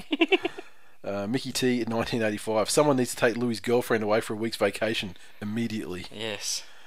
Well, yeah, now we're recording this on uh, Tuesday, so I mean, you know, Haven't heard anything yet. haven't heard anything yet. You'd think it'd come out quickly now, given, you know, the microscopes on him. Atrocity Tuesday. Yeah, Big Dan, 1985. Someone at the SFS must be on the drink. Shambolic end to the game, but what a game! And um, there was that clock thing was was shambolic as well. We've already spoken about that. Uh, Eddie NZ, what a fucking shambles! This is what happens when Souths are doing well. In quotes. Um, and Kane Linnett's effort. Yeah, He's actually been quite a good finisher. yeah, He's no Ash Graham, but yeah. um, if he if he does the thing where they they Superman it Yeah, he probably dives prob- through the air and planned it and then catapult over or whatever. Yeah, he's probably scored that try scores the the tries a hero, the Cowboys win, and, and we don't get to talk about um, the Cowboys being pregnant with premiership destiny, which quite frankly I think is some of my best work. Yeah, but he did the decision. The decision for him not to Superman it was, you know, it was made by the, the powerful forces of Robert Lui Karma, and he, he, was, he was, you know, powerless to resist. Um, but yeah, if, uh, well, this is the thing. It wasn't his fault either. I mean, it was great defense to realise this cunt's going over. Yeah. I'm taking the fucking leg as, and throwing it as far and as fast as I can. And, you know, it was good in the end. I mean, in the end, I mean, like the commentators were jizzing all over themselves. Oh my God, they fucking won it at the end. Amazing. Then you look at the replay and go, well, actually, his leg was pretty fucking. And then went, oh no, Robert Lui Yeah, apart from everything, everything below his knee was over the touchline. uh, where are we? Um, B15542. Once again, Cecchin shows why he shouldn't referee. Hash shit cunt. Hash real talk. Agree. Cruzy 06. It's obvious that Linnett is not Minto. He would have finished that off like a fat kid on a smartie. Jesus. future immortal Scott Minto, unheralded immortal Scott Minto, Eddie NZ. I'd feel bad for the Cowboys, but this is karma for keeping Lui on your team. Thank Take you. note, Broncos. Caleb Shanks. Woo! Up, up, Cronulla. Boys showed lots of heart and courage. That's what win games. Hash ref's fault. Might be what wins games the next season because you won't be winning anymore this year. Shunter86. The football guys have spoken. Wife beating is a worse crime than taking peptides. Hash bad karma. Sweet IGB. Breaking. North Queensland Cowboys, the first team in history to lose due to a refereeing error. There has to be an investigation. At Evil Conspiracy. It's been two games into the finals, and after all this shit, I actually feel like supporting Manly. I hate Manly. Fuck you, NRL. Uh, Queenslander 22. Can someone teach these pink fools how to count? Refereeing is an embarrassment. Hope it doesn't decide the comp. As we all do. Troy underscore 79. Robert Lui is a better human being than Paul Gallen. Hash real talk. That's fucking ludicrous. Ugh, agree. Mad cow's disease. Last year was a dodgy call. This year, just blatant incompetence. Sharks are better side, but fucking hell, refs just shit me to tears. Gracious. Gracious as, as gracious as you'd expect and could get, really. Yeah. Uh, Anthony Hornby, 80. Wondering if there was 1,300 smiles in North Queensland last night. Hash real talk. Yeah, just twist that fucking knife and pour pour some salt into it. All right, uh, the next game of double header. Sydney Roosters four defeated Manly nil. Fucking strange. what a strange scoreline for a rugby league game. Um, the crowd, obviously, the combined double header crowd, 32-747. Uh, Roosters try to uh, Roger Tuivasa-Sheck. Uh, Maloney's uh, kick came off the upright, uh, if I remember correctly. Uh, Manly sweet fuck all. If this game was a grand final, we'd, we'd be talking about it for years to come. It'd be one of yeah, it'd be like one of those epic, great fucking things. I mean, because Fucking played with such an intensity. Yes, there were a lot of errors, but I think that spoke more to the intensity and the level of desperation for the players. Yep. Um, they were both right up for the contest. Mm-hmm. Um, they were both right up for it physically as well. yep, Um, the Roosters didn't give an inch, and Manly really took it to them. yep, Um, and and I think some of Manly's attack that they threw at the Roosters um, would have scored against any other team. And the Roosters managed to hold them out. They they defended very very well, and there was a number of times Kieran Foran um, made a beautiful run and, and was hovering over the line. He just they, they dragged Yeah. him back, and um, you know Wolfman, uh, Jamie Lyon put Wolfman away beautifully down the wing and, and he just couldn't get the pass right to DCE. He was backing up in yeah. Support. definitely a rift there. Yeah, it DC was- didn't even try and catch that. There was there's rift. Yeah, there was. That's oh, rift. Jesus. Must be a rift between Wolfman and DCE. Um, but they, they definitely had their chances. Manly couldn't, unfortunately, couldn't capitalise, and the Roosters, um, you know, bombed their share. They scored um, in the in the early stages of the game. And One very fortunate try, and that was that was it Yeah, for the entire game. Exactly. Oh, it was a beautiful put down at speed by Yep. But um, I think these two sides showed even more so than their top four counterparts in South and Melbourne what it's going to take to win the comp this year. Mm-hmm. Um, and I- I think it was a real wake up call for, for South in particular. Um, I think Melbourne at their best are capable of that level of intensity, Mm-hmm. um, but South. Um, do they do they have the toughness? Have they been tested on that level in a big game? Yeah. um, and shown that they can come out on top if if they're required to beat either of these teams um, to win the competition. Yep. Can they play at that level and can they do it for 80 minutes? Can they sustain the physical fucking battering that both those teams put on each other? Yep. Fuck, it was a good game of footy. I've really enjoyed it. Um, and it's much like the the Roosters. Um, I, I know the Roosters South game last week wasn't. Um, it wasn't as good a game as this one, Yep. but just the level of intensity, it really Yeah. I, Feels I like think they, they were the two standout games for me as far as the final series goes Yep. so far. Yep. Yep. Um, that that Roosters and, and certainly the crowd helped that game last weekend as well. And um, but so far this this game has been the pick of the final series. Um, I think the real talk in this game is if Brett Stewart played, even on one leg, I think the scoreline would have been something in the vicinity of 18-4 to Manly, and you'd be talking about it the way we spoke about the Melbourne Storm game a couple of weeks ago. You could be right, but that's that's. I mean, Hiku played a great Hiku, game. Hiku was fucking borderline man of the match. He was he? he was man of the match. He He he, he, he ran for uh, 297 meters, I think, which is the most in history. Of the NRL. I don't know if it's like Manly history. I don't know if they, when they say NRL, I don't know if they mean like you know the last fifteen years or they mean you know history. Um, but uh, Pretty sure Trevor Cogger did. Uh, I think. Two ninety In his career. two ninety eight in one game and two ninety nine in another. I think I from memory, from memory. No, I I mean I don't mean for NRL. I mean for just for, for Manly club. Um, but in the history of the NRL, whether it means like you know, you know Yeah. all, all time, whatever. Um, but the thing is, he was very safe. He was safe under the high ball and stuff. He was a great defender, great bringing the ball back. But he doesn't have the understanding. And he doesn't have the fear factor associated with him. Mm. If Brett Stewart's looming up, arcing around the back of the play, it automatically puts defenders in, in two minds. Is he going to get the ball? Is he a decoy? Are they going to cut him all out and go straight to you know Jamie Lyon? And that thing alone is what scores tries. The other thing I thought that I mean Roosters defend really well, but I think Manly could have been smarter about the way that they actually played them, and they would have opened up the way that the Titans. I'm loath to give credit to the Titans, but the Titans actually played the Roosters uh, in a correct way, and people would. I remember during the coverage of the game, people were deriding them, but they turned out to do the exact right thing. What you have to do the Roosters, the Roosters' defense is, is very good. Make no mistake about it. But what they will do is when they are fucking caught out, they'll just they'll just commit a professional foul and draw a penalty every time, and then I'll go okay, we'll reset and we'll defend for another set of six. And if they're going to score, just fucking foul them, concede a penalty, we'll reset and everything, and their momentum, whatever is lost. The thing is, one referees when they keep doing that, they probably should send someone to the bin eventually to punish them, and in this game especially. But two. I think Manly should have just started potting penalty goals. They mm. would have got probably 10 points, but it wouldn't have come to that. By the time they got tied it up at four points, maybe with two penalty goals, the Roosters would have slowed down on doing it, and then the gaps appear, and then the tries start coming, and you know, and so on and so on. So I think that's something that you know teams really need to um, do when they're playing Roosters because the Roosters fans will go, "Oh, it's a conspiracy. We concede so many penalties. You, you fucking do it on purpose. It's a, Quite it's a, it's a, it's a, it's a fucking strategy to, to you know." To, to you know stifle stifle attacks and it, and it works for them and I think if people just start potting penalty goals you know, get pot three of them, put them behind six four, make them start playing footy again, and they won't want it. If you show your if you show your inclination that you know your intent is you get a penalty ten meters out and you're just going to take the easy two points, those penalties will dry up really fucking Sure. quickly, really quickly. But um, I think uh, Manly were prob- probably the better team over the course of the game. I mean, yeah, as far as they possession and, and things like that, and they they certainly brought it out their own end. I mean, they'd make tremendous amount of yardage on sets and everything. They'd take it, you know, from a kick down in their ten, and they'd take it to the point where they'd have a crack at the line, you know, on the last tackle a lot of the times. Um, I don't think there's a, you know, the only the only negative thing that they could possibly take out of that game is if there's any bumps and bruises and injuries or stuff like Yeah. that. Otherwise, I think the performance was great. Um, you know, Hiku only playing a couple of games and you know not being a regular member of the team and having a combination and things like that.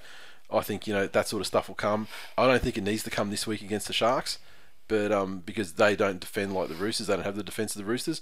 But um, you know it, they will need it. You know, should they go through, they will need it the week after because I don't think they can win without Brett Stewart in the side. But if he's in the side, I mean, based on that performance, I don't think there's anyone that will be able to stop him. Uh, Twitter, sweet Nigel B, champion players step up when they're most needed. Enter the Hiku. Hash Hiku Haiku. And there's a fucking ton of them too. Fluffy fish underscore fluffy fish underscore. It is springtime now. Peter Hiku will shine bright. Yes, we are winners. Hash Hiku Haiku. Uh, Erebus Chaos. I'm so sick of cunts milking penalties from the video ref. The game's turning into soccer. Hash Matai is a sock a sock cock. I think he means soft, but Matai was legit fucking injured in that tackle, as you can see, for, pretty much the entire rest of the game. I mean, that dude's the hardest fucking guy I ever lived. Uh, ben Dunn, 43. Uncle Fuss died fighting a good fight. Uh, that's true. And our special agent Fa'aoso, he'll be a good test of the concussion. That's the other thing. Manly played with 16 players for almost the whole game. Fuss was knocked out from like very fucking early on in the piece. Only because he's got poor tackling technique. He's not taking people's heads off, he's got no idea what he's fucking doing. I actually got fucking knocked out similar to that when I was playing in high school too. Except I was more of a fucking cannonball. I was flying in. I was seeing the video of it. I, I literally launched off And camera You, and you were playing netball at the time. and uh, and I, I damn near killed the kid, but I knocked myself out too. That was fucking terrible. Concussion sucks. Just remember fucking spewing. Erebus Chaos again. is it just me or did George Rose get fatter as the game went on? Hash chunky. Uh, you said something about those zinger pie ads all the time. Yeah, what the fuck? I mean, they showed George Rose on Yeah. the camera, and he was looking like he was just about to drown in a pool of his own saliva, and I was like, "What the fuck is going on? Is he having some sort of turn or Waiting what?" decision, Singapore. And then all of a sudden it flips up to the big screen and it's like a zinger pie. I'm like, of course. There's a pie that's is probably proportionate to George Roger's guts And I'll tell up you- on the screen. And I'll tell you, like, um, you'll see people on Twitter going, "Oh, fucking Zinger Pie is amazing." I give you word of word word from the wise. Don't do it. I, I'm not going to eat KFC. I don't eat KFC. Fucking we. Oh, don't- it's it's. I'm not saying I was having. the actual chicken. Yeah. It's like, like you give me a heart attack. I go into cardiac arrest. I'm not saying it doesn't taste fantastic, but I just it's a slippery slope, mate. See- Start eating KFC, Well, and then all of a sudden I'm 800 kilo. Yeah, well, this is the thing. I just started started back at uh, finally started back at jiu-jitsu and everything. So we're like, okay, that's it. Got to hit the clean eating again. So what are you going to have on Saturday night? It's pretty much the last hurrah. And I'm like, fuck, I feel like KFC. So she said, what do you feel like? I said, "I'd- you know, like bits of you know bits of chicken. So she's like, okay. So wife's gone to KFC and she's come back with like a three piece feed. I was like, great, and a zinger pie. She's like. You know you want to try it. I was like, I I don't know if I do, but I'll fucking try it and see. And um, it was it was okay. Six, six out of ten. I yeah. It. I've seen people going best thing since sliced bread. Ten out of ten. It's like you know eight out of ten. That sort of thing. No. Would I have one again? No. Even for like a cheap meal? No. It was okay. I mean, I fucking polished it off. I'm not going to lie to you. I ate the whole thing, That does not surprise me. as well as three piece feed. Yeah, does not surprise me in the slightest. and uh, and but yeah, it's just I don't know. It's not like for a pie. It's, it's you know it's, it's it's okay. It's for a pie. It's fine. Like it's it's very pie-ish. Like it's like you don't go oh you know it's oh, you know the pastry's fucked it's KFC. Well, it's actually you know they've they've obviously whoever they subbed them out to you know do a reasonable job on the pastry and stuff. But you know, Well, it's six out of ten. this week in pies. This this week in I'm, I'm not even remotely qualified. Um, you need to get George Rose in here Yeah yeah exactly. and an extra seat. Uh, I just thought I'd comment on, on the zinger on the zinger pie because there's people listening to the show that really fucking rate it. And I was just gonna say, you can't, your fucking taste buds are broken. Stop smoking, and your taste buds will come back to one of life. them? Uh, no, I don't think so. I think old Chapo was though. Uh, where are we? Big Dan, 1985. Tighter than a nun's nasty. At least the refs didn't bugger this one up. Hmm. That's tighter than a nun's nasty. That's a is that, is that a Rodney Rude thing? I don't know. It's it old. Reminds me of someone saying it. I can just I can hear He's someone not that saying. old, but he, He busts out the old ones he though. does. He trots out the the classics. Unky D, aka Guantanamo Hogan. Both teams defended brilliantly. Manly really missing Snake in attack. Need anti-aging pills. God knows what we do when he goes. Well, you know, I heard a rumor going around this week that there's a possible early retirement in head for Brett Stewart, with the funds used to reacquire Hopper Jr. Is that right? Now, I, think haven't tested That sounds like I'll call bullshit. That's on I, I call bullshit on it too because I've had I've, I've spoke to my people about the Hopper Junior thing because you know they've you know once Tyron Smith arced up and you know said you know maybe he's not 100 percent you know going there or whatever, and I actually so I, I got in touch with some people, and they said that uh 100 percent not to, has fair, to be fair, Yeah. the term people Yeah. is used fairly loosely. human beings Sorry, human beings. barely. Jeez, that's that, that's that's not very nice. Anyway, continue with your story. Yeah, hundred percent. Not even Hopper Junior have hundred percent not even been considered to come back to Manly. The top twenty-five set, and there's just absolutely no room for him. So something would have to happen, you know, to uh, Like Brett Stewart retiring. exactly, Right. exactly. Did I tell you? Did I tell you? Did, did I tell you the conversation I had about Te- uh, Cherry the other day? Which one? The, the old man Nah. finally finally got confirmation that Rift is all bullshit. The wife, the, the wife is manly girl, parents manly girls, ma- manly manly family, born and bred. They got an apartment. They just bought another apartment, a second one. They're starting to buy up real estate down there. So fucking happy down there. And uh, this, the rift itself is that that's all bullshit anyway. Um, but and and the father also What was the rumor that the rift between the rift between Brett Stewart and Glenn Stewart versus Cherry Evans. Right. And, that, and for that reason, he was going to ask for a release so he could come to the Broncos. That's the fanciful rumor that fucking teams that shit teams that miss the eight try and make for themselves to make themselves feel optimistic about the future. But Well, uh, the Tigers never come up with that because we've got a bright future ahead of us. suffice to say, And It's all why bullshit. would we trade down from Luke Brooks to, to DCE? We wouldn't do it. Luke Brooks is sensational. Isn't he what? 100% success rate in the NRL. Just saying. I was going to say he's, he's probably his knees are going to fucking blow or something in his first game. They always oh, do. come on now. hot sauce. I'm not saying I want it to Come on, happen. mate. I'm just saying. Tigers have like fucking fated youngsters. Remember when Moltzen was the shit? boom, sniper. Tedesco, he's the shit, boom, sniper. It fucking happens too many times. yeah, This guy's awesome. boom, shoulder sniper. sniper missed his head, got him in the shoulder, Yeah. still puts him out of action. Particularly inaccurate sniper. uh, Dragons underscore Red V. Stellar game. Have to think Manly would have crossed the stripe with Brett there. Roosters bandwagons are fucking irritating. Uh, Berkeley underscore Eagle. Look at it this way: we get to knock the Sharks out next week, the Rabbits the week after, and then beat the Chooks in the grand final. Uh, Shunter eighty six. Rugby league was the winner of the night. Hash top shelf. And uh, then he also came out with a top game of footy. Hiku still a class above in a losing team. Hash Hiku haiku. Hash suck my balls, Glenn. Uh, Sammy Boy 1986. Someone's got to. yeah, Sammy Boy 1986. I'm a pom and I'm shaking after that game. Intense is is one word. Uh, two quality teams going for it. Best 4 0 I've ever seen. Hash love rugby league. Sensational. Jesus. Love it. I love, love fucking love the passion. True, he Uh, shaking because someone told him to have a bath. Yeah, B15542. The Put Chooks, beer in the fridge. the Chooks and Eagle play in a Vuvuzela Fest. Hash Bondi Gronks. I had to put it in because I thought, fuck me, here's this guy's coming with his opinion that's the exact opposite of everybody else. Uh, Are you tweaking? DJ X Plane. Jim Jim 86, a- a- aka Maloney, must have had an invisibility cloak on with the amount of obstruction he got away with. Hash refs in decline. Uh, CK Jonesy. Well, at least Manly can crush the Shire's dreams now. Hash the way it's written in his the way it's written in history. Hash Shark always lose. Sharks always lose to Manly in finals. And uh, finish up with Sweet IGB. Young Peter Hiku. As exciting to watch as a seventh tackle try. Hash Hiku Haiku. and uh, just for the record, Glenn's actually laughing genuinely at that one, so maybe that's the one that's won his heart. Into Not really. and that's, I like his. I like his resilience. that is a like that's a record for us. That must have been five Hiku haikus in one week. So so if uh, Hiku plays this week, and look, Brett Stewart's been named, but I'm telling you for a fact it's going to be Hiku. Let's get those haikus going. Uh, moving on to the Newcastle Knights, 22, defeated the Canterbury Bankstown Bulldogs, 6, uh, just over 23,000 down there at ANZ. And uh, the points tries to Fluffy, Uate Pate, and Jeremy Smith. Tyrone Roberts, two from three conversions, and a hat trick of penalty goals. Um, and doggies tries to Sam Perrett, and one from one conversions, Trent Hodkinson. I think Bulldogs fans collectively gave a sigh of relief that their season was over. Um, yeah, because I, I know that fans fucking fans love it when their team loses.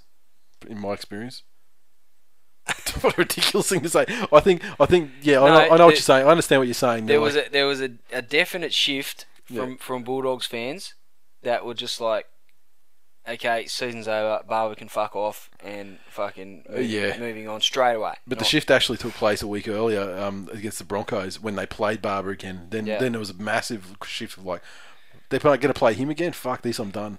yeah. That's when they mentally saying they're checked out. Happy. I'm, you know, I'm not saying they were happy their season was over, but I just think that there's been a lot of bullshit surrounding the club Yep. this season. Um, you know, and even as recently as um, the rumours of the of the cover up, etc. Um, with the whole Barba thing blowing up again, not not two weeks ago. So, um, I thought they were a big chance in this game, the Bulldogs. Um, I don't I don't know that I rate the Knights that highly, but they were actually fairly impressive. Yeah, I think you. I think you tipped the doggies, didn't you, last week? I think I did. I can't remember. I think I went for the Knights, but it's hard to know with Canterbury whether I'm just doing it out of spite or not. Yeah, I'm pretty sure you are every week. Um, has any player done their reputation more harm in one game than Michael Ennis did in this one?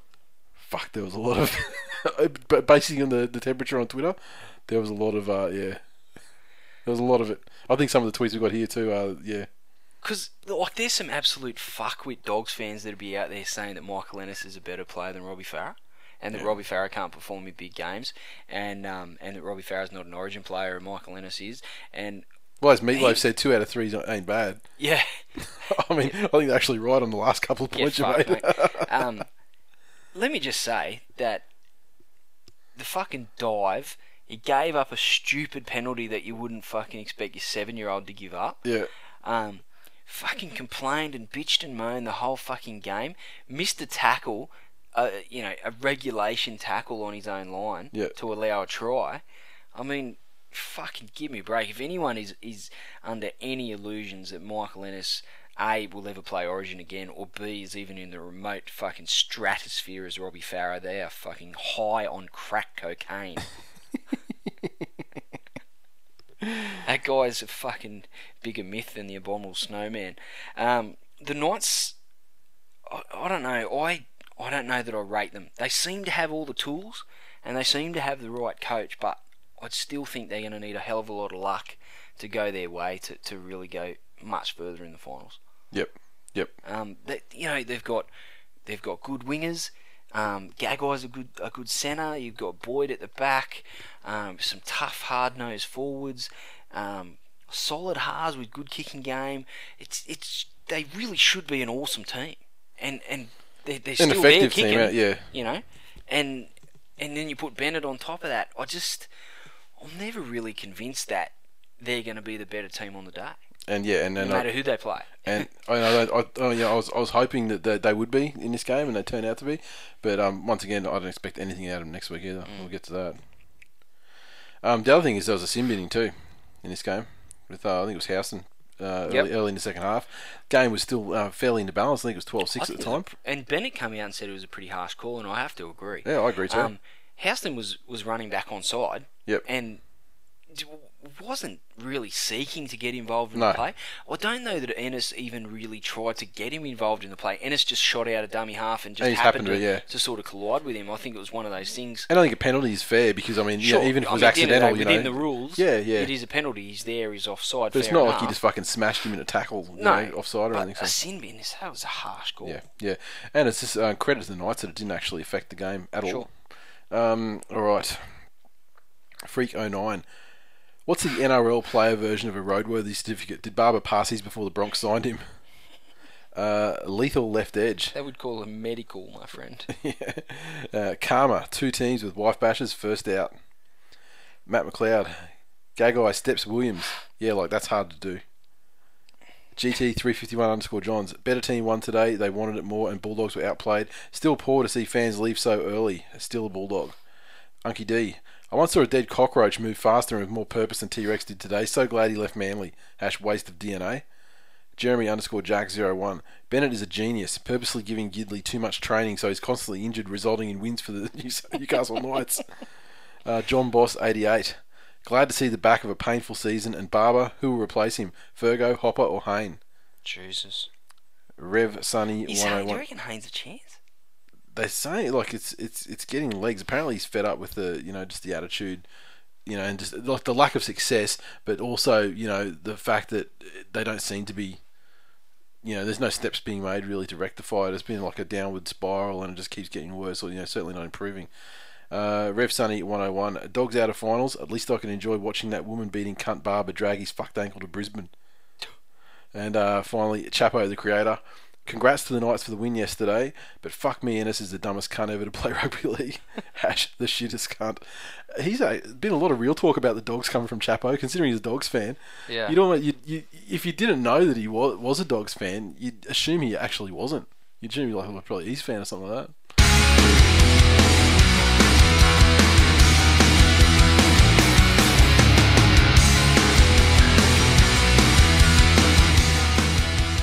Previews, just the two games. The first semi-final, uh, the uh, Manly, the mighty Manly Seagulls taking on the Cronulla Sutherland Sharks at Allianz and Moore Park, and this one is Friday night football. The referees, unfortunately for Manly, Shayne Hayne and Ashley Klein. Just when you thought all, I was just, gonna, I was just going to say then, I was just going to say, just just when you I was gonna say, well, just when all the, just when you thought all the refs who sucked dick were kicked out of the, out of refereeing, and like I didn't actually even mean that as like as, as like a as a Cecchin thing. I just meant referees that are fucking shit. So, just when you thought all the shit referees were out of the running for the, the rest of the season, Shayne Hayne and Ashley Klein still maintain. So, we'll see how we go. We got Sutton Sutton as a video referee too. Fucking Luke Phillips. Eesh. I'm starting to fucking talk myself out of this game already. Okay, the Manly side, they've named a thousand players. Brett Stewart in the side. The lineup is pretty much, um, you know, as, as full strength as you can, discounting um, season-ending injuries to guys like uh, and um, Jason King. The bench, Special Agent Fa'aoso takes his place there, so they'll be testing the uh, concussion rule. I see. Jamie Buhrer there uh, after getting through the game, pretty uh, a pretty intense game and a pretty heavy contact game with uh, you know rib damage. So he did okay. Did okay. Uh, Tommy Symonds there, George Rose is there. Then we've got 19, Peter Hiku, 20, James Hasson. So I would imagine Hasson is in I wonder there. how many Hiku haikus about him fucking not getting the start in side. Yeah, well, put it this way, I'd let the Hiku Haikus flood in because I reckon for a fact he's playing over Brett Stewart. I haven't heard anything directly to say that, that it's actually a fact that Brett Stewart won't be there, but I have heard reports of uh, from people in the know about just the general mood of the place, or just the fact that people who would be involved in the selections and the fitness of this player have been pretty coy about you know when directly asked about it. So I would be very surprised if Brett Stewart plays this game. If he does, Manly by how many? 13 plus. If he doesn't, could be more of a battle. Um, the Sharky side, they've named a bit of an extended bench. They've got an extra player there. Ben Ross is on the extended bench. Luke Lewis at five eight, as you suggested earlier. Yep. No Todd Carney. No Todd no Carney. chance, Yep. as far as Oh, I'm concerned. yeah, I mean, look, they've had some good wins with um, without Todd Carney this The, year. you, you, you, the Sharks are going to have to score points to beat Manly. Yep. And I just can't see him scoring enough points without Todd Carney in the side. I think a combination, uh, you know, guys like uh, you know, Ben Pomeroy and Jonathan Wright, how are they? What have they got for Jamie Lyon and Steve Matai? Not very fucking much, I, No. I dare say. Beau Ryan, I mean, you know, pick a winger, he's going to get drilled by either of them. you know, fuck. I um, I've got great fears for the Sharkies in this game. I'm not going to come out and talk out, talk it up like it's going to be a massive flogging. It's a finals football. I mean, those games are generally tighter, at least for the first, you know, sort of 60 minutes or so. Unless the game gets to the stage where it's out of reach, they might open up a little bit. But I have a feeling that, um, you know, it'll probably be tighter than we think. For the Sharks to win, Paul Gallen has to have a game like State of Origin two last year, was it? Yeah, but I mean, even he, ran I mean, for six million kilometres and fucking made 458 tackles. yeah, but you know, he's he's not going to be tackling out in the centres. He's not going to be tackling on the wing. Uh, he's not going to be creating tries. You know, he's just going to be doing a lot of fucking hard work and getting them, and you know, keeping them in the contest. You know, on his back. But I don't think he can be. uh, You know, he can. Like, he can't win the match for them single handedly, especially Sure. without Todd Carney there. So um, I think yeah, I'm, I'm fairly fairly confident Manly are going to win this game. But um, you know, fuck, stranger things have happened, I guess.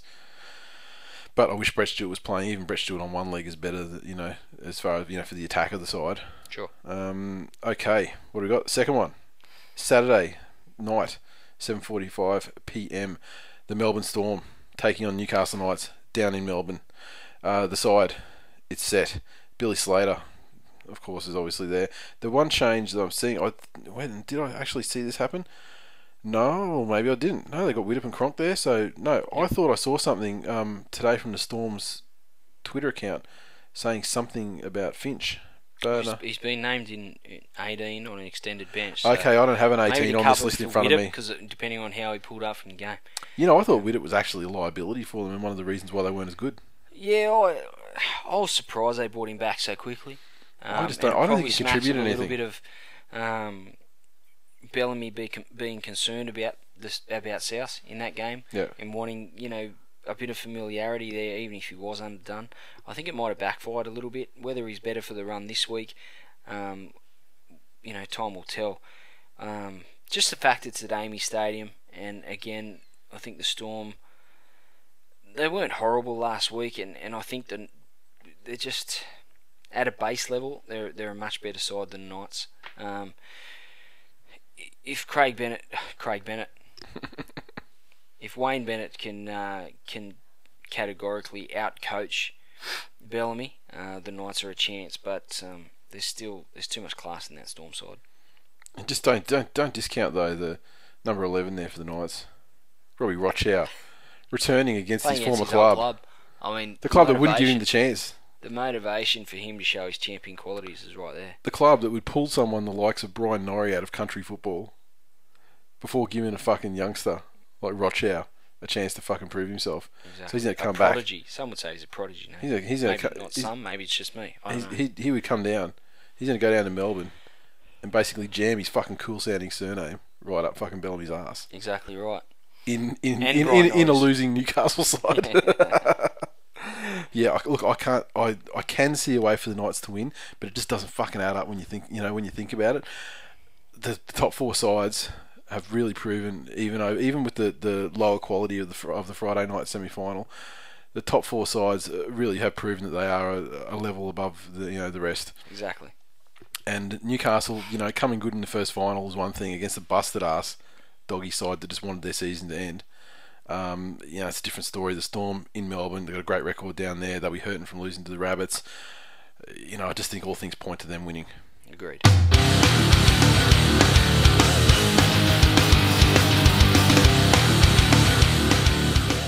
That is full time for episode 138. As always, you can interact with us on Twitter, so follow at TWI League.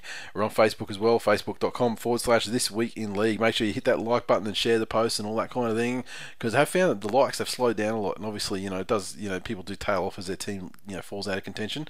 So uh, make sure you get on there and uh, spread the love. Uh, fantasy obviously done for the year, but there's still guys, uh, winners of competitions. I've had some people winning who've just said, you know, no need to send me anything, you know, the glory of winning the uh, the comp was enough. Jesus. So that's fine, but you know, if you want something, you know, you're gonna have to hit me up, give me some details and shit. Uh, okay, tipping. We have and a you leader. got fucking whiny cunts like that Todd in Northern Territory. I made my shirt. He had a fair. He had a. It feels like I waited two years for this shirt. Mainly because he had waited two years for his shirt, but well, you know, t- t- t- le- le- less less than two years. It was like six months less than two years, wasn't it? Like it was just like a start yeah, once he got to whine about, yeah. it wasn't two years. Yeah, it's like eighteen months. Yeah, got his, he's got his Tigers in decline shirt fucking pretty quick. Sharp cunt. Tipping. Troy Schroeder has taken the lead. A crucial one point lead at 141 points he's got there. Uh, Voodoo Rock, 140. Desi's Ducks in third, 139. Boxcar Jason in fourth, 138. Ben Diggity, 137. Big Dan, 136. Then we got tied in seventh, the Real Jedi, our former le- leader, 136. Williams, 277, 136. Dougie, 135. Lynn and Aussie, 11198, tied on 135 as well. That's 11 places there. So at this point in the game, what, we got two two games next week, two games a week after, grand final, five games. Two games this week, two games next week to get into the grand final, and the grand final. Yeah, so five. Yeah, games. five games left, yeah. Sorry. So there's a, so th- we've got a total of five points available. What I mean is we've got a total of five points available here in the uh, tipping. And geez, I would dare say that you know it's probably still a two horse race, unless there's absolute fucking catastrophe. I mean, yeah, I mean, unless someone gets, you know, all five right and the leaders get zero.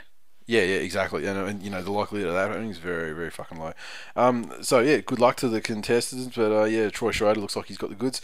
Um, and also on our shop, we've still got stock of the Revelation shirt, hats, and stubby coolers. So hit up this week in league.com, hit the online store link, and uh, you go straight there. Uh, got Tigers and Decline shirt, of course. And uh, when we finally get through this little uh, little patch of sickness and stuff like that, the undefeated shirt will be on its way. And I mean, I want, I want to have a design out for it, and at least you know get this ball rolling, you know, before the end of the season. So we've got a couple of weeks to get that done. So you can bash your tigers in the climb. Um, yeah, your tigers in the climb bullshit. Look, you, this is the thing with the Tigers in the climb stuff. You can't say it isn't true. It's hurtful to you personally It is very hurtful. and Tigers fans, but you can't say. But you can't say it's not true. Can you? Well, it all ends next season. I mean, I'm, you know, it can't come soon enough, far as I'm concerned. Only one spot left to go, eh? So you can still decline, and that's what people are saying. Oh, God, God it's got to be rock bottom. It's got to be rock bottom. I'm saying, hey, man, fucking just wait. Let's see how it pans out. They finish tenth. Let's see how they go this season. And people are like, oh, sure, surely no, they haven't hit rock bottom actually. Still going. And what do you know? so, Parramatta get Neil Henry. Who knows? Sniper shoots Brooks. 16th place. We'll see about that, my friend. I can see something drastically uh, different to that happening, but that shouldn't be a surprise. Yeah, let me guess. Undefeated Team of Destiny. Oh, look, you'll have to wait till next season. Okay, cool. Spoiler. Um, all right, that's it. That's all we've got time for. See you next week. See ya.